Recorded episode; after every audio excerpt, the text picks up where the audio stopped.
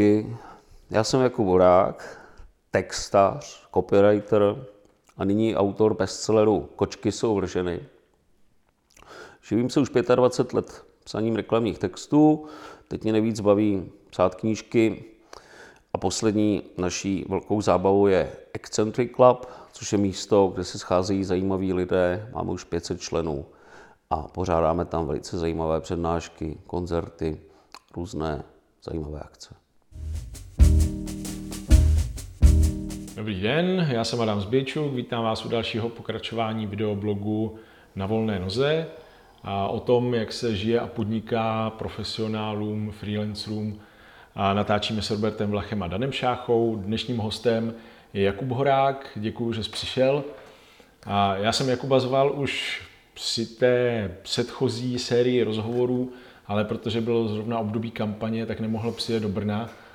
Teď už natáčíme v Praze a žádná kampaň zrovna neprobíhá, na které by se zúčastnil. A takže jsi udělal čas, díky za to. A tebe asi nejvíc lidí dneska zná díky těm úspěšným kampaním nebo velkým kampaním politickým. Pro Piráty v parlamentních volbách a potom ta méně úspěšná, to byla pro Mirka Topolánka v prezidentských volbách. Ale jak by se charakterizoval sám nejspíš nejenom jako politický marketér? Tak eh, já tradičně, já jsem začal pracovat BBDO, což byla největší česká reklamní agentura, někdy v roce 92. Já jsem chodil na fakultu sociálních věd, kde jsem studoval žurnalistiku. A když jsem zjistil, že vlastně pět let budu studovat řemeslo, jak napsat sloupek, nebo jak napsat úvodník, nebo jak napsat rozhovor, což už jsem v té době uměl, protože už jsem jich pár otisk různých studentských těch, tak mně to přišlo těch pět let strašně ztracený čas. Co bych se tam těch pět let ještě učil? Byli tam zajímaví profesoři, třeba, třeba na psychologii byl Černoušek, výborný člověk, nebo Křen tam byl na historii, ale přeci jenom ten hlavní obor byla ta žurnalistika, mě to vlastně nebavilo, protože už jsem to uměl. A jednou jsem tam viděl na nástěnce inzerát, že reklamní agentura hledá nějaký kreativní lidi, kteří umějí psát. Tak to jsem řekl, to jsem já. Tak jsem tam přišel a zjistil jsem, že to je naprosto báječný svět, protože já jsem během jednoho dne dostal za úkol, ať vymyslím písničku pro Pepsi-Colu, billboard pro českou spořitelnu a ještě něco pro kávu do Egberts, myslím, že slogan. Za slogan Káva pro chvíle pohody jsem potom dostal nějakou cenu dokonce. A já jsem to přines druhý den, on řekl, to je výborný, tak tady si sedni, tady máš počítač, dali mi plat 19 tisíc, což v té době v roce 92 brali lidi jak pět asi, jo. A mně se to vlastně strašně líbilo, tam byl grafik, starý pán, ten měl Porsche, kouřil voňavý tabák, třešňový, meruňkový, měli jich tam spoustu. Všichni tam strašně kalili, pili lahé whisky, vykouřili 40 cigaret denně, nasedli do auta, odjeli domů. Mně se v tom světě hrozně líbilo a tak jsem tam prostě začal dělat. To znamená, od těch 19 let já jsem vlastně textař v reklamce. K té politický, k politickému marketingu jsem se dostal nějakým způsobem, což ti pak třeba můžu vyložit, jestli tě to zajímá. A co mě těší nejvíc, je psaní knížek, protože moje knížka Kočky jsou vrženy byla třetí v anketě Magnézia Litera v ceně čtenářů a prodal jsem jí 15 000 výtisků a strašně mě to baví. To znamená, já bych vlastně nejradši se tak staral o ten, ten Eccentric Club, o kterým taky budeme mluvit, hmm. pak bych psal ty knížky, a co se týče těch kampaní, no tak když někdo přijde a nabídne mi hodně peněz, tak já to udělám, že to umím a e, jako tak je to zábava. Ale samozřejmě je to vždycky strašně vysilující, protože člověk musí se seznámit s novým kolektivem, zjistit, jaký jsou tam ty lidi, kdo co umí, kdo co chce dělat, kdo co nechce dělat, e, zjistit, kdo tam má jaký zájmy, aby člověk někomu nešláp na nohu. A vlastně tohle samotný sebere víc energie, než vlastně vymyslet, jak by správně ta kampaň měla vypadat. Tak tohle jako vyhodnotit, pak to vymyslet, pak to tam prosadit, přesvědčit ty lidi, protože tam jsou asi lidi, co mají nějaké svoje nápady, tak jim každý se to musí vysvětlit jinak. Občas tam má někdo lepší nápad než já, tak taky potlačit svoje ego a převzít to a tak dál. Takže to udělám, když prostě je ta zakázka, ale že bych jako zrovna z toho skákal nadšením do stropu, že jako ježiš, já si těším, teď budu nějakou kampaň. Není to tak.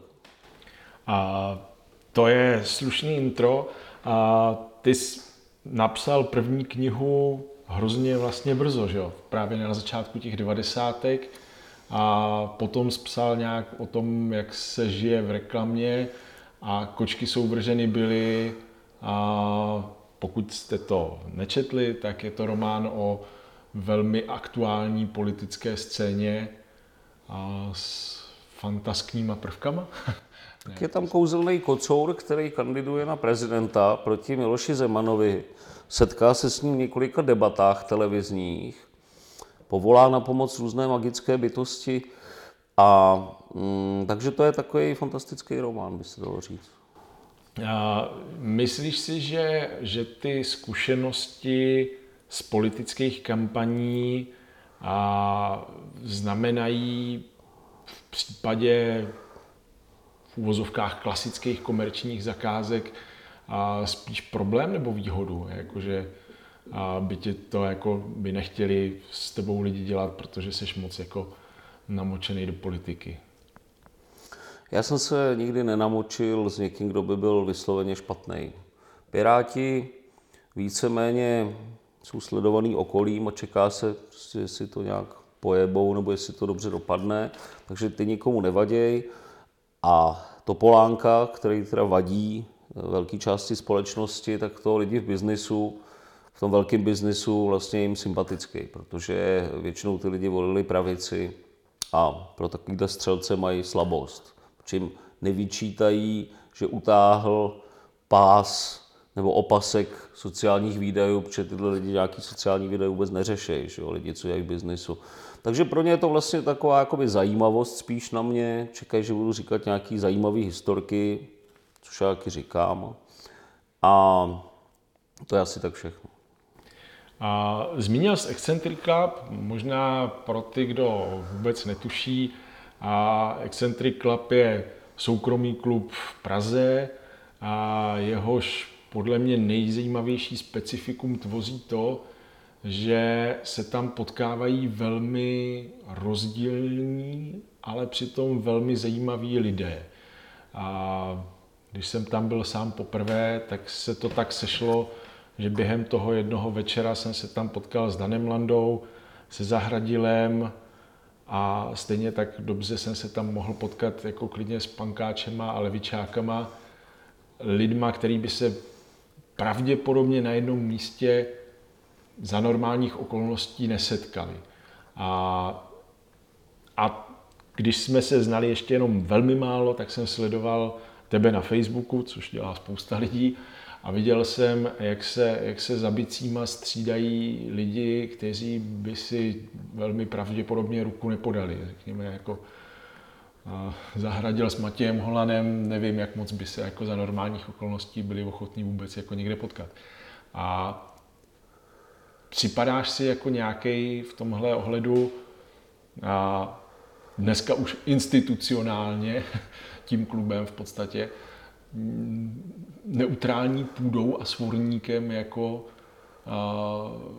spojujícím něco běžně rozděleného? Ten klub tou neutrální půdou bude určitě, že má dneska už 500 členů, přes 500 členů. Jsou to opravdu osobnosti z různých koutů světa a spektra, jak si řekl. A je to klub excentriků, což je v Londýně je taky klub excentriků, který už je starý 100 let. A vlastně ono tohle asi dost pomáhá tomu, že mm, když je to klub excentriků, tak vlastně excentrici jsou každý excentrický nějakým směrem a jeden excentrik se o tu excentricitu druhého excentrika kriticky nestará. Spíš prostě buď je mu sympatická, nebo není. A ty excentrici, jaký hlavně vnímají sami sebe, mám pocit. To znamená, z tohohle titulu z tohohle titulu vlastně tam není žádný převládající názor, jako jak věci jsou, co si myslíme, co si nemyslíme. Myslím, že každý myslí, co chce. V tom je ten klub výjimečný skutečně. A myslím si, že kdo, kdo, kdo zažil, tak, tak jistě, jistě potvrdí, že, že právě jako ta a širokospektrálnost excentriků je, je, je velmi zajímavá, ale, ale dneska už eh, to není jenom jako čistě místo setkávání, ale i místo jako kulturní s různýma akcema. A co tě vůbec vedlo k tomuto a, a jako založit a, a iniciovat? Je to přesah onlineového tvýho okolí do, do offlineového prostředí, nebo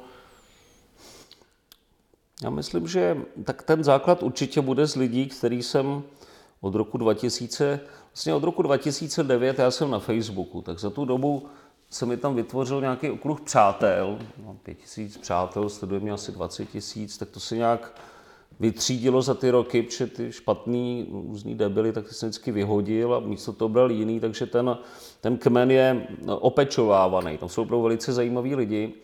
A vlastně ještě předtím já jsem byl na Mageu, kde jsem byl jako Gold Label, ID Gold Label, což bylo ještě někdy snad od, já nevím, kterého roku, už prostě strašně dávno, jak byla Mamedie, eh, Mageo. A já si rád povídám s lidma, či mě zajímá, co si myslejí a rád se jako dozvídám věci, vlastně i rád tak pronikám do těch různých společenských prostě skupin, abych se dozvěděl, co se děje. Proto mě třeba baví ten politický marketing, protože ty politici samozřejmě vědějí eh, věci, které normální člověk neví. Že jo? Eh, jako mají jiné informace, někdo třeba ví to hodně o zahraničí, o zahraniční politice, někdo zase třeba ví, jak fungují nějaké ministerstva, jak funguje tohle nebo tamto. A mě to zajímá, protože tak zopí, jaký informace se můžou vždycky hodit, protože pak je člověk třeba může nějak použít v rámci nějaké své operace, kterou dělá v, nějaký, v rámci nějakého projektu. Je dobrý, když člověk ví, jak funguje Evropský parlament, jak funguje Ministerstvo sociálních věcí. Je to zajímavé. A nebo je to vlastně zajímavé samo o sobě, protože je lepší vědět, jak ty věci fungují, než prostě jak jako na to koukat a říkat si, no to tohle já nechápu, jsou idioti prostě. Takže já se vlastně rád dozvídám, s tím pádem se rád prostě seznamu s každým, kdo je tak chytrý a zajímavý, že se od něj lze něco dozvědět. A ten klub se organicky, organicky zjevil i v té i v té materiální podobě. Což je dobře, protože já taky mám eh, docela rád whisky a džiny, tak jedním ze zakládajících členů toho klubu je Martin Žufánek, který pálí výborný pálenky. A už jsem do toho zkoumání pálenek dospěl tak daleko, že jsem byl dokonce ve tvarožní lhotě na Valašsku zkoumat, to je, tam je muzeum Oskerušovice, tak tam jsem zkoumal, jak, jak tam pěstují a vyrábí tu Oskerušovici a tak dále. A e, je pravda, že tohle se jako líp dělá ve společnosti. Takže eh, když se objevila ta možnost, že jsme si ten... On vlastně to začalo vznikat takže ty lidi se nejdřív scházeli u mě v bytě, což jako víceméně fungovalo, protože vždycky v pátek přišla Ukrajinka Maria, eh, vzala těch tisíc prázdných skleniček, co tam byla, všechno vyluxovala, umila, takže zase v, neděli, v sobotu už tam zase bylo čisto, ale přece jenom já jsem se teď oženil a mám celku sofinku desetiměsíční a jako to už doma ani nekouřím dokonce. Jo. To znamená jako představa, že by tam se ke mně celý týden hrnuli prostě ty davy lidí, jak jsem to měl v barandovských ateliérech, když jsem tam bydlel v tom bytě.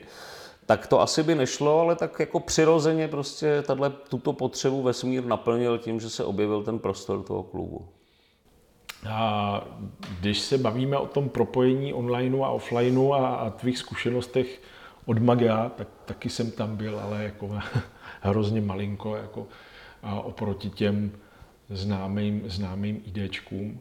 A tak jak to vidíš z hlediska toho profesního a do jaké míry v tom online, offline mixu a jak, jak, jak, to, jak to cítíš? Jak moc ty sociální sítě, jsou spíš podceňovaný nebo přeceňovaný? Já myslím, že se ještě větší část toho života do toho onlineu přesune. A určitě to ještě bude s rozšířením virtuální reality, že lidi si něco nasadí, už se tam budou moct i takhle jako bavit mezi sebou těma mikrofonama. A mm, protože nájmy rostou, že jo, tak každý někde bude sedět prostě a takhle si bude povídat. A vlastně kde, kde dneska jako lidi dostávají offline informace? Vlastně skoro všechny ty lidi, co co já se s nimi potkám v tom klubu, tak to jsou už lidi, co nějakým způsobem člověk má představu, kdo to je z toho online prostoru. Na to, abych se seznámil s někým, koho vlastně neznám vůbec z toho online prostoru, tak eh, ten svět se strašně zrychlil, že jo? Tak když abych vyskoumal, co si myslí o tomhle a o tamtom a odkaď vlastně je a co studoval za školu a chodí s nějakou holkou nebo cestuje, byl někde, prostě nebyl. Tam se člověk podívá, vidí to během pěti minut nebo dvou minut a vlastně z toho mu i vyjde, jestli ten člověk je tak zajímavý, aby do něj člověk investoval ten čas. Protože prostě lidi mají tendence vyprávět svoje nějaký příběhy životní. Že jo? Každý chce vyprávět nějaký svůj životní příběh, co zažil a tak dál. A v tom offline světě prostě smůla, že když si sedneš s blbým člověkem ke stolu a on začne jako vyprávět nějaký zdlouhavý, nudný příběh, tak tam je prostě takový trapný, pak mu říká, no hele, víš co, a mě to, ty mě vlastně nezajímáš, jako jo. tak já si sednu jinam, tak on tak jako kouká na tebe. Takže když to v tom onlineu tak nějak jako přirozeně prostě se tohle to může odehrát a předvybrat. Takže to je jedna věc. A druhá věc je, kudy jsou ty kanály, kudy tečou informace. No, ty jsou vysloveně onlineový. Všechny zprávy máme o tom, všechno už jde z onlineu. Že? Já ještě pořád mám předplacený lidový noviny kvůli orientaci, Respekt, který si vážím, i když jsou to neomarxisti. A e, Reflex občas si přečtu a občas čtu nějaký knížky.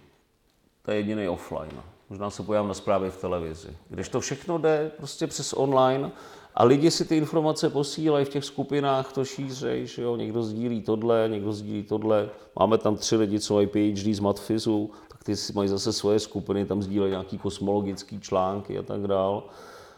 Obyčejný lid sdílí to, že je zde 400 tisíc hladovějících dětí, prostě, nebo že uprchla mamba černá, mamba zelená, tím se vytváří vlastně ten pohled na ten svět. Čili ten online je klíč ke všemu. Takže myslíš, že i, i, i v reklamě dneska a v marketingu a bude to, že to není hype, že to prostě bude pořád růst Jasně. Na, na, úkor, na úkor offlineu a ten svět se tam celý přesouval.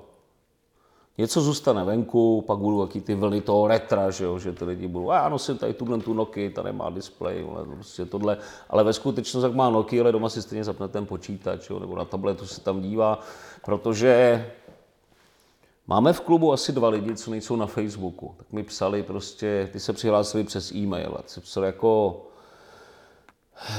jsem, jako, já si nechci zřizovat ten profil, eh, jako jak se dozvím o tom programu, prostě ty přednášky, mám tam koncerty, přednášky, že, cestovatelský, Iránu, Landa zahraje, Matěj Homola zahraje a tak dál. A já říkal, no tak ty, tak já nevím, tak tam asi vždycky musíš přijít a zeptat se toho barmana, aby ti to nějak řekl, nebo máš třeba kamarádku, tam má Facebook, keď se podívá do toho, on říkal, no já ten Facebook nemám rád jsem říkal, dobře, no tak slíbil jsem jim, že jim to budu posílat mailem. Ještě jsem to neudělal ani jednou prostě, jo.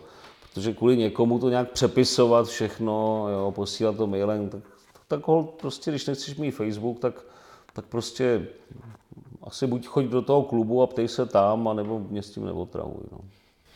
A ty máš ve své profesní historii spoustu velkých a, zázezů, včetně a, sloganů, který zná podle mě každý. A možná, kdo to nevíte, tak pomáhat a chránit a byla, byl tvůj projekt. A co bys myslel, že bylo jako nejzajímavější, nebo a kdybys měl dát nějaký, jako úplně nějaký top highlighty a co, tě, co, tě, co ti přijde, že mělo jako tohle byla jako ta největší pecka. Nebo to ještě přijde? Tak ty největší pecky byly dvě. Byla to kampaň Pirátů, to je jasná věc. A druhá skutečně je pomáhat a chránit, protože kdo má svůj slogan na každém policejním autě. A tam zatím byla, zatím byla naprosto jasná logika, že v té době ministerstvo vnitra chtělo dělat náborovou kampaň, kde chtělo za policisty lidi, kteří by policii jako nepřistupovali jako k represivní složce, že mají nějakou moc, jo, ale že jako službu lidem vlastně. To znamená, se oslovovali třeba učitelé, kteří vystudovali peďák a takhle, nějaký psychologové a snažili jako se, se rekrutovat tyhle lidi aby tam vlastně, ty, ty policajti pořád měli sklon prostě k používání nějaký té hrubé síly. No a já jsem vymyslel ten slogan pomáhat a chránit jako vlastně moto téhle kampaně, což ostatně jsem vymyslel, takže jsem viděl Terminátora 2 a když tam eh, ten Terminátor v podobě toho policisty nastupuje do auta, tak tam byl ten slogan uh, Protect and Care, ne, Protect and Serve, chránit a sloužit, což je slogan Los Angeles Metropolitan Police. A to je velice zajímavý, ten slogan dokonce vymyslel nějaký český emigrant někde před druhou světovou válkou tam. Tak já si mě se nelíbilo to surf, protože tady policie sloužila 40 let totalitní moci, tak jsem z toho vzal to protect, chránit a k tomu jsem přidal pomáhat a chránit. A dobrý bylo, a to měl být vlastně slogan té kampaně, ale policejnímu prezidentovi a prezidiu se to tak líbilo, já jsem za to dostali vyznamenání dokonce, a jim se to tak líbilo, že se mi prostě podařilo prosadit to na ty auta, jako to mají ty američani. A pak to dokonce ukradli Slováci a dali si to prostě na svoje auta taky na Slovensku. A e, v té policii byla docela nevraživá reakce na to mezi těma řadovými policistami. My jsme monitorovali nějaký jejich fóra a tam se vždycky někdo rozčiloval jako jako jak pomáta chránit, to ještě někomu budu přebalovat pleny, prostě, jako jo. Prostě ty chlapíci, který prostě tak, vole, zaplať a bum, tak se jim jako nelíbilo, že najednou jim někdo začal říkat, že ty bys měl taky pomáhat a tohle, jako jsem nějaká sluha něčí. A kdežto jako policejní prezident, tak to měl velice dobrý postoj, protože on říkal, že každý policista by měl ráno to auto dvakrát obejít a přečíst si, co je obsahem jeho práce. To znamená, ten slogan má tu funkci, vlastně interní, že vlastně mění charakteristiku té policie z, z pořádkový, z nějaký represivní složky, organizované násilí, že stát je organizované násilí, to je ten známý, známý antropologický citát, že, ho, že to mění na servisní organizaci. Samozřejmě někdo může říkat, že to je jenom maskování, to se snaží se to, ale ve skutečnosti to je to organizované násilí. Samozřejmě, ale prostě pokud by na tom eh, autě bylo napsané budeš držet hubu, tak přece to na tu policii má jiný vliv na ty, přísluš, na ty, na ty policisty, než se pomáhat a chránit. Čili všechny ty věci v té komunikaci nějak jako ovlivňují vlastně okolí i ty nositele. Stejně jako slogany firem ovlivňují, slogany značek ovlivňují i ty lidi, co pracují pro tu značku, že jo? protože prostě se tak vnímají, že, že je to obsahem té značky. Když někdo pracuje pro Ferrari, tak asi se cítí jinak, než když někdo pracuje pro Volvo, který tvrdí, že základem všeho je bezpečnost. Prostě budou to jiný typ lidí, to bude, tam bude pracovat a budou mít jiný přístup ke světu. V práci se budou chovat jinde, budou mít jiné hodnoty, ať už je měli předtím, že je to přitáhlo, nebo ta práce je vlastně takhle sformovala. Takže Eh, tenhle slogan, eh, ten mě velmi baví, jsem rád, že přežil už asi pět ministrů vnitra, zřejmě tam prostě zůstane, že něco tady po mě zůstane, až umřu. Nápis pomáhat a chránit na policejních autech, které budou křižovat zemi, jestli ještě nějaká bude. A, a druhá samozřejmě byla ta kampaň pro Piráty, kde tady byl tady byla poptávka pro nějakou novou sílu a dobře se to všechno sešlo. A z toho mám skutečně radost, protože Ti Piráti jsou hodně generační záležitost. Eh, ty lidi osobně znám, ne všechny, ale řekl bych, že znám prostě z toho vedení jich většinu. A většina z těch lidí, kterých znám, tak jsou lidi, kterým i důvěřuji, protože jsou čestní. A myslím si, že jestli je, jak říkal Masaryk, že to není prostě jako problém ekonomický, že to je problém mravní, tak eh, že skutečně někde v tom je skrytý ten klíč, že teprve když lidi budou věřit těm politikům, že opravdu jsou čestní, že nesledují nějaký svoje skrytý zájmy a tak dál, tak se ta situace v té zemi změní. Protože já mám pocit, že lidi jsou velmi frustrovaní a oprávněně, oprávněně z toho, že prostě všechno je jenom nějaký jeden velký biznis. A je to na všech stránkách toho politického spektra. Jako Okamura je podnikatel prostě s, s voličskýma hlasama, se strachem, jak to vypadalo v ODS víme, jak to vypadalo v ČSSD, v pražské ČSSD samozřejmě víme taky. Ty další strany nejsou o nic lepší. A lidi to tuší, ví a dokud tady nebude ta situace, kdy, jako je třeba ve Skandinávii, kdy ty lidi vlastně důvěřují těm politikům, tak se tady nezmění ta špatná nálada, co tu ve společnosti je. A tím jsi mě trošku nahrál, i, i dřív v některých rozhovorech si říkal, že sám jako do politiky nemíříš, respektive měl svoje hnutí nevím, facebookový, ale, ale nevypadalo to dlouho na žádnou jako kandidaturu. A pak přeci jen se objevil na, na kandidátce Spojených sil pro Prahu, nikoliv třeba u Pirátů, jak to podle mě a i možná dost lidí čekalo, že když pro ně dělal tu kampaň, seznámil se s nima, očividně je hájil na víc než úrovni jako klient, vykonavatel nějaký práce, tak eh, co tě potom vedlo k tomu, že jsi nekandidoval za Piráty, ale, ale za, za tady odlišnou, odlišnou vlastně politickou formaci? Oni Piráti e, jsou tak trochu taková sektička, jo? že jako mezi se úplně nepouštějí prostě ty lidi. A ono zároveň je to určitý obraný mechanismus, aby se tam prostě nezjevili nějaký lidi a nerozložili jim to celý. Přeci jenom to táhnou, táhnou už od roku 2007? 8. 2007, oni jsou dokonce starší než TOP 09, že? tak to stálo někdy od roku 2007.